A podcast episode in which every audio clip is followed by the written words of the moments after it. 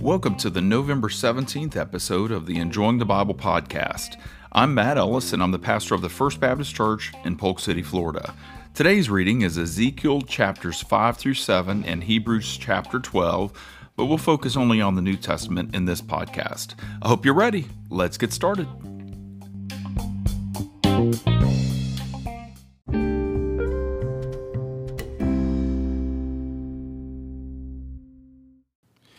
Okay, so let's dig into Hebrews chapter 12. In verses 1 and 2, this is a, a very familiar uh, passage to seasoned Christians. And verse 1 says this Therefore, uh, so when you see the word therefore, you need to look to see what it's there for. and uh, what it does is it connects what has been said and, and then says, okay, based on what we have just said, let's talk about some ramifications. Let's talk about some conclusions. So, what was in Hebrews 11? Well, that was the chapter of the Hall of Faith. That was all of the men and women who demonstrated faith, some great, some small, but all of them demonstrated faith and they found the Lord to be true and faithful. So, therefore, since we also have such a large cloud of witnesses surrounding us. Okay, so let's stop there for a second. Some people think, oh, that means that people in heaven are watching us. And then others would say, no, people in heaven can't watch us because it wouldn't be heaven if they were able to see all of the heartache down here. Uh, I, I don't want to dig too deep into this, but I think both of those views are flawed. Uh, I, I do not believe that verse 1 is referring to a heavenly crowd that is actually watching us. I don't think so. I believe that the large cloud of witnesses is all of the names and so many more uh, that were mentioned in Hebrews 11 um, that testify to the fact that the life of faith, resting in God's word, resting in God's character, is worth it. And there are so many who have gone before us that testify to that. And so they are the large cloud of witnesses. It's the legacy that they've left behind. So I think that's what it's referring to, not necessarily people looking from heaven. So then the, second thing is, you know, some people say, well, if they were to see from heaven, it wouldn't be heaven. And I don't agree with that either, because the Lord knows everything that's going on. He sees every hidden sin, every heart, every sinful heart here on earth, and yet it's heaven to Him. Um, and and some would say, well, he's God. That's different. Okay, well, let's talk about the angels. The angels are down here, and they know what's going on, and they see the sinfulness of mankind. And yet, when they're in heaven, it's heaven to them. And so, I I I'm, I don't believe this passage is has anything to do with people in heaven that are looking down on us. I think they could, they might, maybe, but this passage is not talking about this. This passage is saying that those who have gone before us have lived lives of faith, testifying to the fact that it's worth it. Therefore, since we also have such a large cloud of witnesses surrounding us, let us lay aside every hindrance and the sin that so easily ensnares us. So he's he's using running language here. And he's talking about like in the Greek races where um, before they raced, they would take off their robes. They would take off anything that would, you know, could trip up their legs or would weigh them down. Uh, they got rid of everything, everything, so that they were able to run and to, to run well. And so he said, you know what? We've got things we've got to get rid of. Let us lay aside every hindrance. Okay, so I don't know that that's necessarily talking about sins. It could include sins, but I think when he says, let us lay aside every hindrance when we're running the race of life, living our lives for King Jesus, I think he's talking about anything that would distract us from the purpose for which Jesus died um, for us uh, that would anything that would distract us from living a life that is pleasing to him you know obedient to him that it's accomplishing the purposes that are focused on the kingdom. He said i want you to get rid of every hindrance. Um, sometimes that's hobbies habits you know i mean any number of things. If it's out of control anything is anything approvable to God within reason is, is okay. But if it is hindering us from living the life that God's called us to live, then we've got to get rid of it. He also said, and the sin that so easily ensnares us. And so every one of us has at least one sin that's really our struggle. And in different seasons of life, it may be different, but everybody at any point in their life has one thing that is that's a struggle for them. And so he said, you know what? Get rid of that too. You have to get rid of that so that you can live for Jesus. The end of verse 1 Let us run with endurance the race that lies before us, the race of godliness, holiness, living a life on purpose for King Jesus, seeking first his kingdom and his righteousness. Let's run with endurance the race that lies before us, living that godly life on purpose. Verse 2 keeping our eyes on Jesus. And so this is another thing. As, as a runner, uh, one of the things that I uh, realize is that if you are running with your eyes down on your feet, uh, you can run into a wall, a pole, I mean, any number of things because you weren't looking up, you were looking down. And oftentimes, I also realize that, uh, you know, whenever you are running on fumes and you just feel like, man, I don't feel like I can keep on going, I feel like I got to quit. Well, you put your eyes up to the horizon and you find something. You find a street corner, a stop sign, a building, or something, and say, I will not stop until I get there. And then when you get close, find something farther out. Keep your eyes on that and let that thing pull you in, let it keep you going. What's a Christian to keep our eyes on? keeping our eyes on Jesus, the pioneer and perfecter of our faith. The word pioneer is speaking of the one who blazed the trail. Imagine, if you would, we're going into a jungle and we've got a destination in mind, but there's no way that we can get there because it is just packed with brush and trees and everything else. And so Jesus takes out his machete and he goes chopping through that brush and he blazes the trail. We just follow behind him, right? He is the pioneer of the faith. He's the one that blazed the trail. We really are to be a Jesus follower. He went first and we follow behind him. It says he's the pioneer, which means he blazed the trail, but he's also the perfecter or the one who reached the end. And so he's the one at the end of that trail who's now in heaven, who's waving his hand at us saying, Come on, come on, come this way. He's the perfecter of our faith. And so we look to Jesus, the one who lived this life and blazed the trail. And we also look to Jesus, who is now in heaven, and we hear him calling us to greater degrees of holiness. How was Jesus able to endure this? For the joy that lay before him, he endured the cross, despising the shame. And so Jesus was motivated by happiness, but it wasn't happiness necessarily in this life. At least that's not where we're told in verse 2. We're told that it was joy, it was happiness, but it was the happiness of heaven. He was able to endure the cross, he was able to endure betrayal, he was able to do endure injustice and murder on the cross. He was able to endure all of those things because he was looking forward to the happiness of heaven. Boy, that really informs how it is that we are to think whenever we go through difficulties. He endured the cross, despising the shame, and sat down at the right hand of the throne of God. And so Jesus has sat down. His job is complete. He is now at the right hand, the strong arm of God, the, the one who is in the, his position of the Father's strength and he is there um, at the right hand of the throne of God, waiting on us. We spent quite a bit of time on those two verses. Those two verses are rich. Believe me, there is so much more that we could get out of that, but we've got to really pick up the pace. Look at verse 3. For consider him, Jesus, who endured such hostility from sinners against himself, so that you won't grow weary and give up. And so he said, Keep your eyes on Jesus. He didn't give up, and, and you may give up in difficulties and trials and any number of things that happen to you in this life. You could grow mentally feeble and weak and just want to just sit on the sideline. But he said, Keep your eyes on Jesus.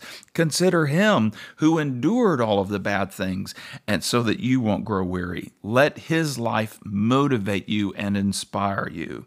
Of course, we have the Holy Spirit within us who's enabling us to do all of this, but we're keeping our eyes on Jesus. Verse 4 In struggling against sin, you have not yet resisted to the point of shedding your blood. So the writer of Hebrews is saying, you know what? Jesus shed his blood. He died. He died for following the Father's commands, uh, for living his life on purpose for the Father. He said, You haven't. Obviously, you haven't because you're reading this letter. But he said, You've not gone through all that Jesus has gone through, so you need to suck it up, Buttercup. you need to have the Holy Spirit fill you, make yourself available so that the Holy Spirit is in charge of your life, is leading you, is empowering you, is giving you wisdom, giving you endurance, and everything else. And you need to keep your eyes on Jesus and you chase after him. Okay, so let's look at verse 5. And you have forgotten the exhortation that addresses you as sons. And now, what he's going to do is he's going to go back to Proverbs chapter 3, verses 11 through 12. This is something that the writer of Hebrews does prolifically in this book. He's constantly pointing back to the Old Testament, whether bringing to memory some of the, the characters or situations that his audience would have been familiar with, or even quoting Old, Old Testament scripture. So here he said, You have forgotten the exhortation that addresses you as sons. And he quotes from Proverbs 3, 11 and 12 12 when he says, my son, do not take the Lord's discipline lightly or lose heart when you are reproved by him. For the Lord disciplines the one he loves, and he punishes every son he receives. And so what he's saying is, is that, yeah, life can get hard life can get hard but we could sense that oh it's just it's just living in a broken world and these are just bad things that are happening to me and we don't see that God is involved in it. And so, what the writer of Hebrews is saying is God is absolutely involved in those things. God is untouched by sin. God cannot sin, but God can decree things to happen that are sin and uh, determine things to happen that are sin. And in some way, He is untouched by sin, but He allows things, even injustice, to happen to us. And the writer of Hebrews, quoting from Proverbs chapter 3, says that you need to realize, friend, that life is going to get tough, but God is, is allowing that toughness into your life. Maybe you sinned, and God, as a father, as a loving father, is coming after you to discipline you, to, to re- reproach you. Or maybe it's just bad things that are happening. It wasn't because you sinned, it's just you live in a broken world. Even then, it's God who is bringing those difficulties into your life because a good father wants to their child to develop character and develop toughness and endurance and so that they can make it in life. And so he said that's how you need to see your difficulties. Keep your eyes on Jesus but realize that when those bad things coming God is working out when those bad times come your way God is working out his purposes and he's doing this as a father. But now he's not quoting Proverbs chapter 3 he actually gives a little bit of commentary Verse 7 Endure suffering as discipline. You know, endure difficulties in your life as discipline. And discipline doesn't necessarily mean uh, getting punished, it means as the Lord is chipping away at areas in our life that need to, to go so that we can more reflect the image of Christ. Endure suffering as discipline. And then he says, God is dealing with you as sons. For what son is there that a father does not discipline? He said, God is, is treating you as a father treats his children, a loving father who wants to develop godly, uh, productive adults. Uh, he's to bring he's to bring some things that are difficult into your life. You know, maybe uh, the dad is to make you give you or errands to do or chores to do that you don't like but it's it's for the purpose of developing character and a work ethic and you know all sorts of other things. And he said God is doing that too. Verse 8 but if you are without discipline if if your life is easy and if there are is nothing that comes into your life that is hard if you are without discipline which all receive you know he's saying everybody has a tough life but he said if you did not have difficulties then you are illegitimate children and not sons. He said then if you want the easy life that you you know if you had the easy life that you wanted and nobody has that. I mean, it's just an illusion that, you know, some people have easy lives. Nobody has an easy life. But he said, if you were to get that, well, then you don't belong to God. He said, Then you're an illegitimate child and, and you don't belong to God. You're not sons. Verse 9. Furthermore, we had human fathers discipline us and we respected them. Shouldn't we submit even more to the Father of spirits and live? Shouldn't we say, God, I don't like this difficulty. I don't like this bad thing that's come into my life, but Lord, I know that you are so in control, so in charge, that you have brought this into my life so that you can make me more like Jesus. And so I am going to submit to you in this. I'm not going to fuss. I'm not going to fight. I'm not going to complain. I'm not going to hold my hand up and pronounce that you are being unjust. I will submit to you because I know that you are bringing these things into my life for my good. Verse 10 For they disciplined us for a short time. That's dads, right? Short time, as in 20 years or so, 18, 20 years. They disciplined us for a short time based on what seemed good to them. But He, God, does it for our benefit so that we can share His holiness. You know, our, our fathers if we had a, a conscientious father that uh, that wanted us to be mature adults with a good work ethic and you know all sorts of other good things, having character. Um, they only had us for a short time, and then you know we uh, they were just giving suggestions because they couldn't they couldn't force us to do anything when we moved away from home. And yet, the writer of Hebrews says, But God is the one who's in charge of you all the time. And he does it for our benefit so that we can share in his holiness. He wants us to become more like Jesus. That's why he brings difficulties into our life. Verse 11 No discipline seems enjoyable at the time. No kidding. no discipline, no difficulties, no problems in life, no tragedies, no trauma seems enjoyable at the time, but painful. Later on, however, it yields the peaceful fruit of righteousness to those who have been trained by it. Yeah, I mean if if you know you're going through a difficult time where there's not enough money and a bill is coming due and you don't have the ability to pay that bill or there are health concerns that you are going through or there I mean just name it in that in that moment you're not finding that pleasurable at all. It's not enjoyable to you. In fact you know I, I would question your sanity if you said that things like that were enjoyable. I would think you're being indifferent. You're being aloof. You know maybe you've built a protective wall around your heart and you're just not feeling things.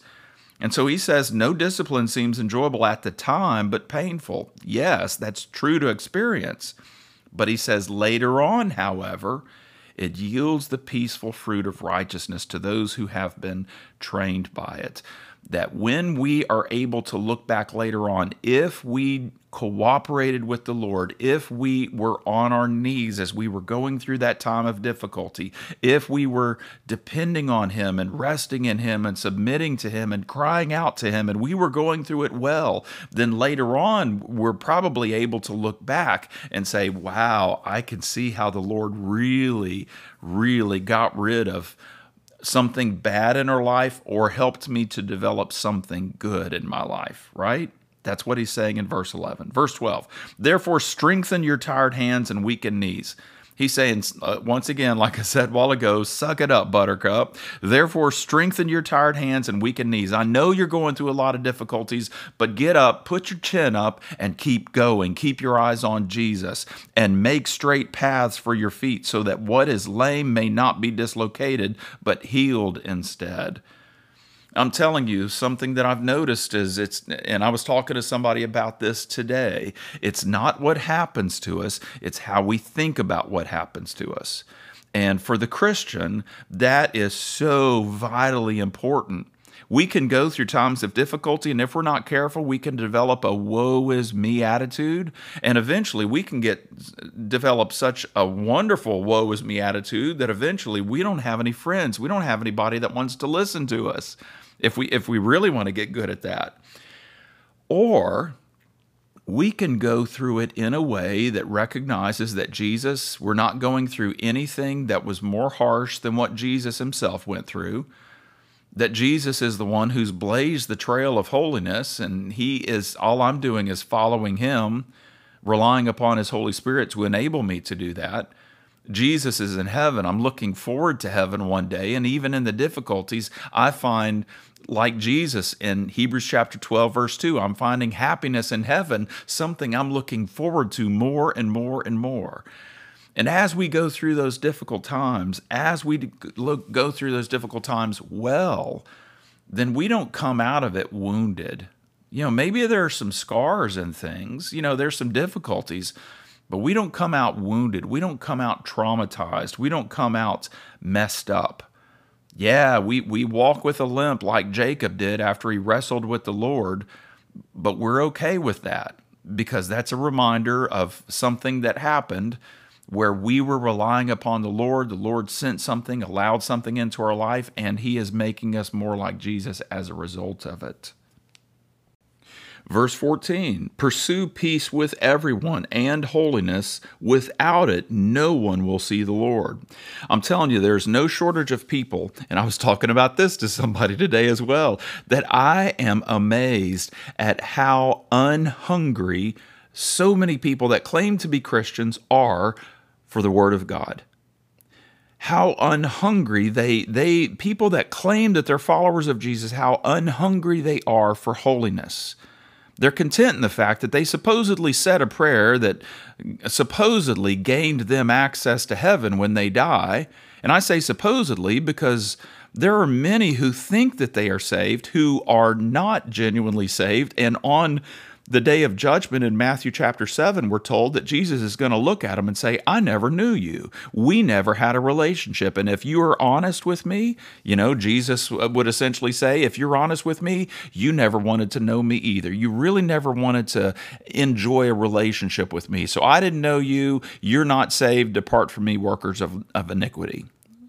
Um, so many people who profess to be Christians are not demonstrating in their life, in their desires, that they truly belong to the Lord. In verse 14, it says, Chase after peace, pursue peace with everyone. That ought to be our goal. We, we shouldn't be rabble rousing. We should pursue peace with everybody and holiness. But then after holiness, he says, with it, no, without it, no one will see the Lord. So if we are not chasing after holiness, we're not saved. If we're not chasing after holiness, we're not going to see the Lord in heaven one day.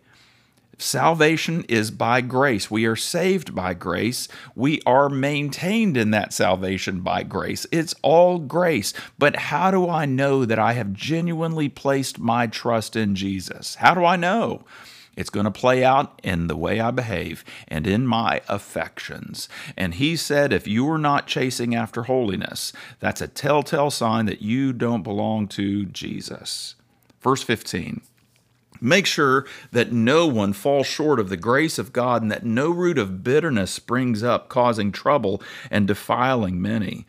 Yeah, you know, he's just been talking about difficulties. Sometimes those difficulties come from life, sometimes those difficulties come from other people. And what he said here is you need to not fall short of the grace of God, live in God's grace. And as you live in his grace, breathing the air of God's love and forgiveness for you and his, his, strength to enable you to live the way that you should. As you are living in God's grace, you need to not let a root of bitterness spring up. I'm telling you, I know what it's like. I know what bitterness is like. I've experienced it before. I know many people who have as well. Bitterness is like it's like anger or a feeling of injustice or despair or something like that that doesn't get resolved in a, in a timely way and in a healthy way, it can ferment and becomes bitterness where you're just angry at the world. Something bad happened, you're angry at somebody, you're angry at circumstances, you feel like something unjust, something bad happened and it and it never got fixed and it was so wrong and you're left to hurt because of it, if you're not careful, bitterness will set in. You need to breathe the grace of God that just as God in His grace has forgiven us all of our sins, we've got to let things go. Don't let the root of bitterness spring up. Verse 15. Verse 16, he says, And make sure that there isn't any immoral or irreverent person like Esau who sold his birthright in exchange for a single meal. So now he's once again referring back to an Old Testament character, uh, saying, Let there not be, and clearly he's referring to the reader, don't you be an immoral or irreverent person. Uh, in regard to the things of God, in regard to our relationship with God. Once again, if we do what verse 14 says to pursue holiness, well, we don't even have to worry about verse 16. Verse 17 for you know that later, when he wanted, Esau wanted to inherit the blessing, he was rejected, even though he sought it with tears because he didn't find any opportunity for repentance. Okay. So there is something that is brought up here that good Christians, good solid Christians, fall into two camps on, and it's this. When God's Holy Spirit reaches out to us, in salvation, when God's Spirit reaches out to us, calling us into repentance over sin maybe maybe we're saved but you know we stumbled into sin and God's holy spirit is is working to convict us to cause us to repent of that sin to confess it to turn from it to repent and then to get back on the road to holiness. The question becomes will we always respond positively some think that uh, salvation, the, the rules are different, that, you know, they would say, well, we don't always respond positively with sin, you know, because sometimes God's trying to convict us and we uh, just want to keep staying in the sin for a little while longer. And so they would say that we're not able to, um, that we are able to reject the Holy Spirit's promptings. But when it comes to salvation, they would say we are not able to reject. Now, I believe in a God who's sovereign. I believe in, in a Jesus who said that of the, in, in John 17, I believe he said, Of those, Father, that you have given me, I have lost none. I know those truths. I know those. But I believe that what he's saying here is whenever there is a time of conviction, whether it is salvation or whether it is dealing with sin in our life, that when God's Holy Spirit is really working to convict us of that sin, we better respond right then. Because if we don't, if we don't, we may at a later time say, okay, now I'm ready, but now the Holy Spirit is not there to receive our forgiveness. He's not there to to welcome us back in. Now I'm telling you, there's a, there's a big topic here. We're not talking about legal forgiveness. If you were saved, you your sins are all forgiven. They were nailed to the cross. And so what it ends up being is the the, the relational aspect of our sin. That when we sin, it it tarnishes our relationship with the Lord. It, it causes us to grow distant. And so we need to confess our sin as Christians. Uh, to get back into a right relationship with God. But what I'm reading here in verse 17 is there's a time to repent, and then there's a time later on when we may not be able to repent, you know? Verse 17 again, for you know that later he, Esau, wanted to inherit the blessing, but he was rejected, even though he sought it with tears because he didn't find an opportunity for repentance. Now, part of that fell on his heart. His heart was not capable of full repentance, but that would also go to the fact that, well, the Holy Spirit, or however it was that the Holy Spirit worked in the Old Testament with hearts, um, that uh, that he he was knocking on the door for a while, but then he went on, and so Esau was then no longer really able to make things right. I'm just telling you, now is the accepted time. Now is the day of salvation. We often read that ver- those verses and think that it refers solely to salvation. I don't believe that it refers solely to salvation. It is salvation, but it's also dealing with sin. When God's Holy Spirit begins to convict us, don't gamble on whether you're going to make it right at a later time your heart may get hard later on and you won't be able to come back in repentance. Respond when the Holy Spirit convicts you. Verse 18. As we look at verses 18 through 24, what we see is that Jesus is better than uh, the Old Testament again. This is the theme. This is something that shows up quite often in the, the book of Hebrews, and uh, we see it here. Listen to verses 18 through 21. This is speaking, of course, as I read 18 through 21, this is speaking, of course, of the Israelites at Mount Sinai, where they were terrified. Listen to verse 18 through 21. For you, the writer of Hebrews, the, uh, the, the listeners, the readers of the book of Hebrews, you have not come to what could be touched to a blazing fire, to darkness, to gloom and storm, to the blast of trumpet and the sound of words. Those who heard it begged that not another word would be spoken to them, for they could not bear what was commanded. And then the writer of Hebrews quotes Exodus 19, verses 12 through 13. If even an animal touches the mountain, it must be stoned. The appearance was so terrifying that Moses said, and now he quotes Deuteronomy chapter 9, verse 19. He quotes Moses as saying, I am trembling with fear. Okay, so in verses 18 through 21, the relationship that they had with God was not one of a father who is looking after them and loves them and cares for them and is disciplining them in love. God did love them. God did discipline the children of Israel, but it wasn't like the relationship that we have with the Father. In the Old Testament, they were terrified. The closer they got to God, the more He was seen by them, the more terrified they were. They pleaded, Please don't speak another word to us. They were terrified. Even Moses said he would trembled with fear. Okay? So that was the Old Testament. But remember the theme of Hebrews Jesus is better? Listen to verses 22 through 24. Instead, you, the, the, the, readers of Hebrews, you have come to Mount Zion. So we're not at Mount Sinai, we're at Mount Zion. Do you know where Mount Zion is? Mount Zion is simultaneous with the city of David, and in the city of David, on Mount Zion, the temple was built. That was where the temple was.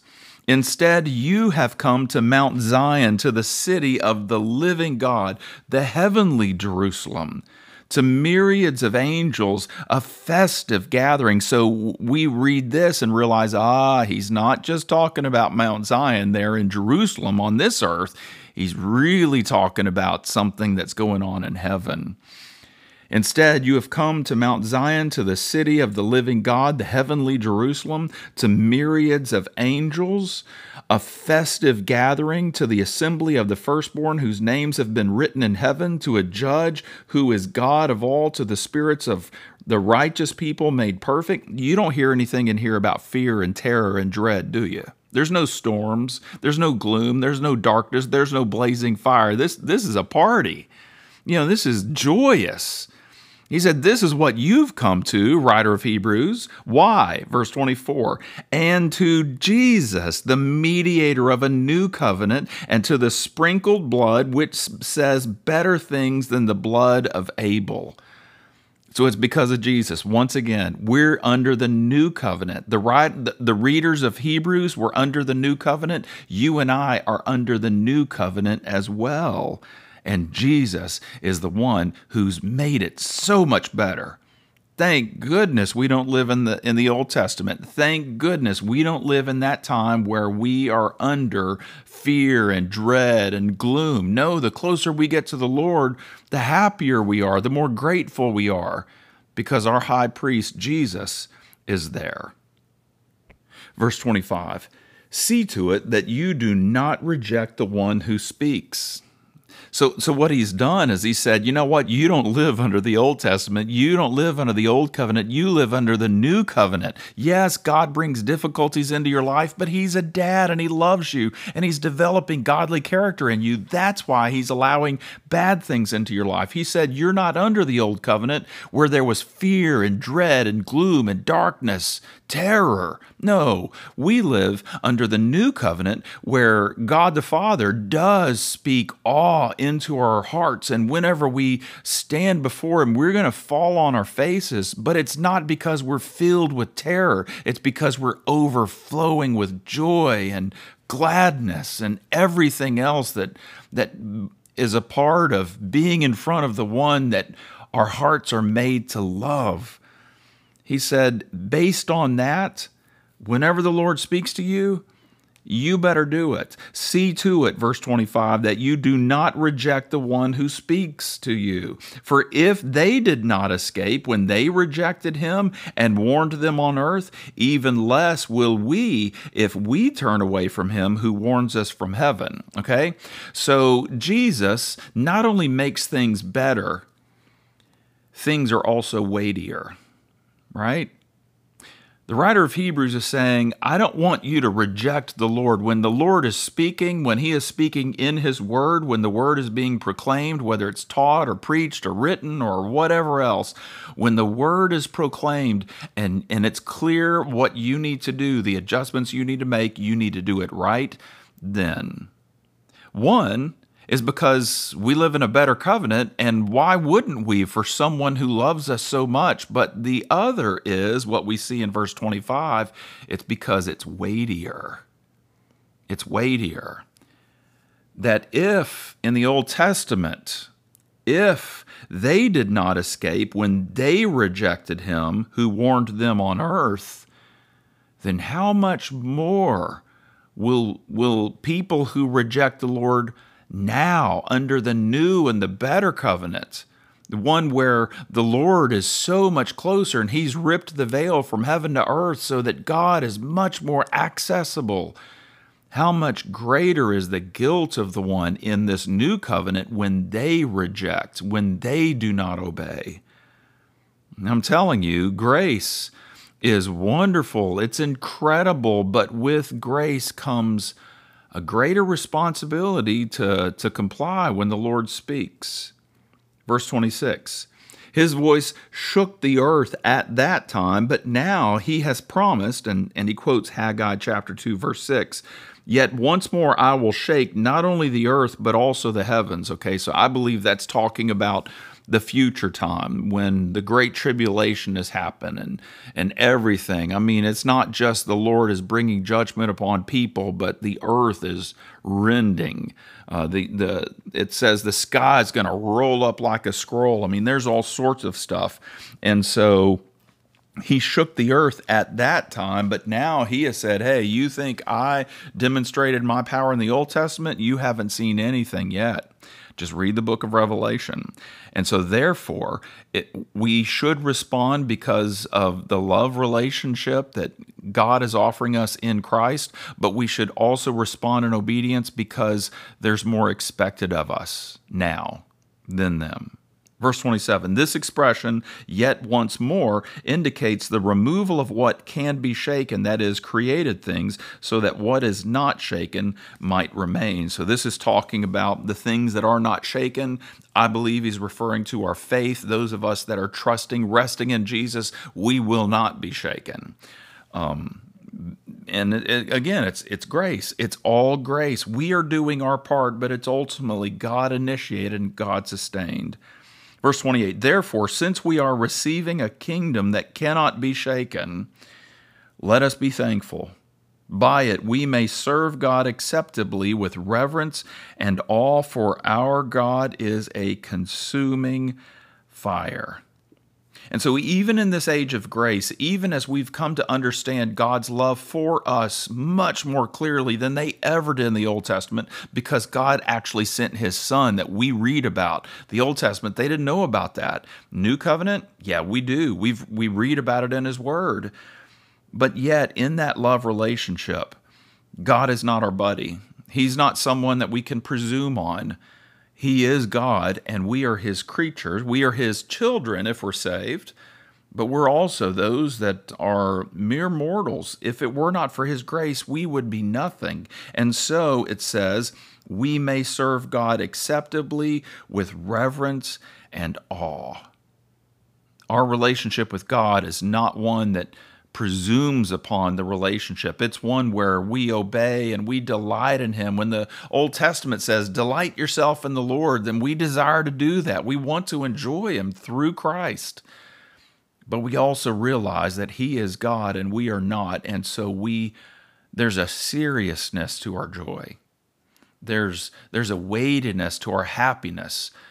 And that weightiness causes us to realize that God is not to be trifled with.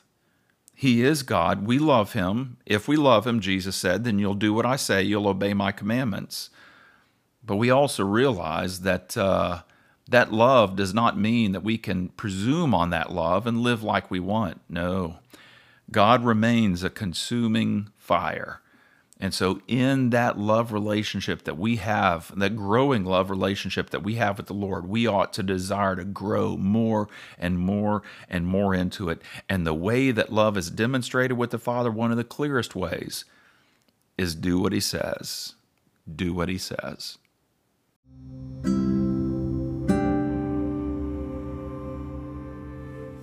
Let's pray. Lord Jesus, thank you so much for the gift. You came to earth and then you died and then rose from the dead to give to us, to make available to us. Thank you for your Holy Spirit who caused us to realize our guilt before you and caused us to hear and understand the good news of how it is that if we just turn from our sin and trust in you, then we can be forgiven of our sins and declared righteous. And then we get on that road to holiness. Thank you for this, Lord. But I pray that because we are in a be- under a better covenant, under a better promise, the New Testament as opposed to the Old, I pray that we would not presume on it, but that we would grow. We would do our part as we are relying upon your Holy Spirit to do his part in our in our lives. That as we do what Philippians says, we work out our own salvation with fear and trembling, that we are resting in you, the God who is at work in us both to will and to do according to your good pleasure. Thank you so much for your goodness. Thank you for your love for us. Help us to demonstrate our love for you by doing what you tell us. We pray in Jesus' name. Amen.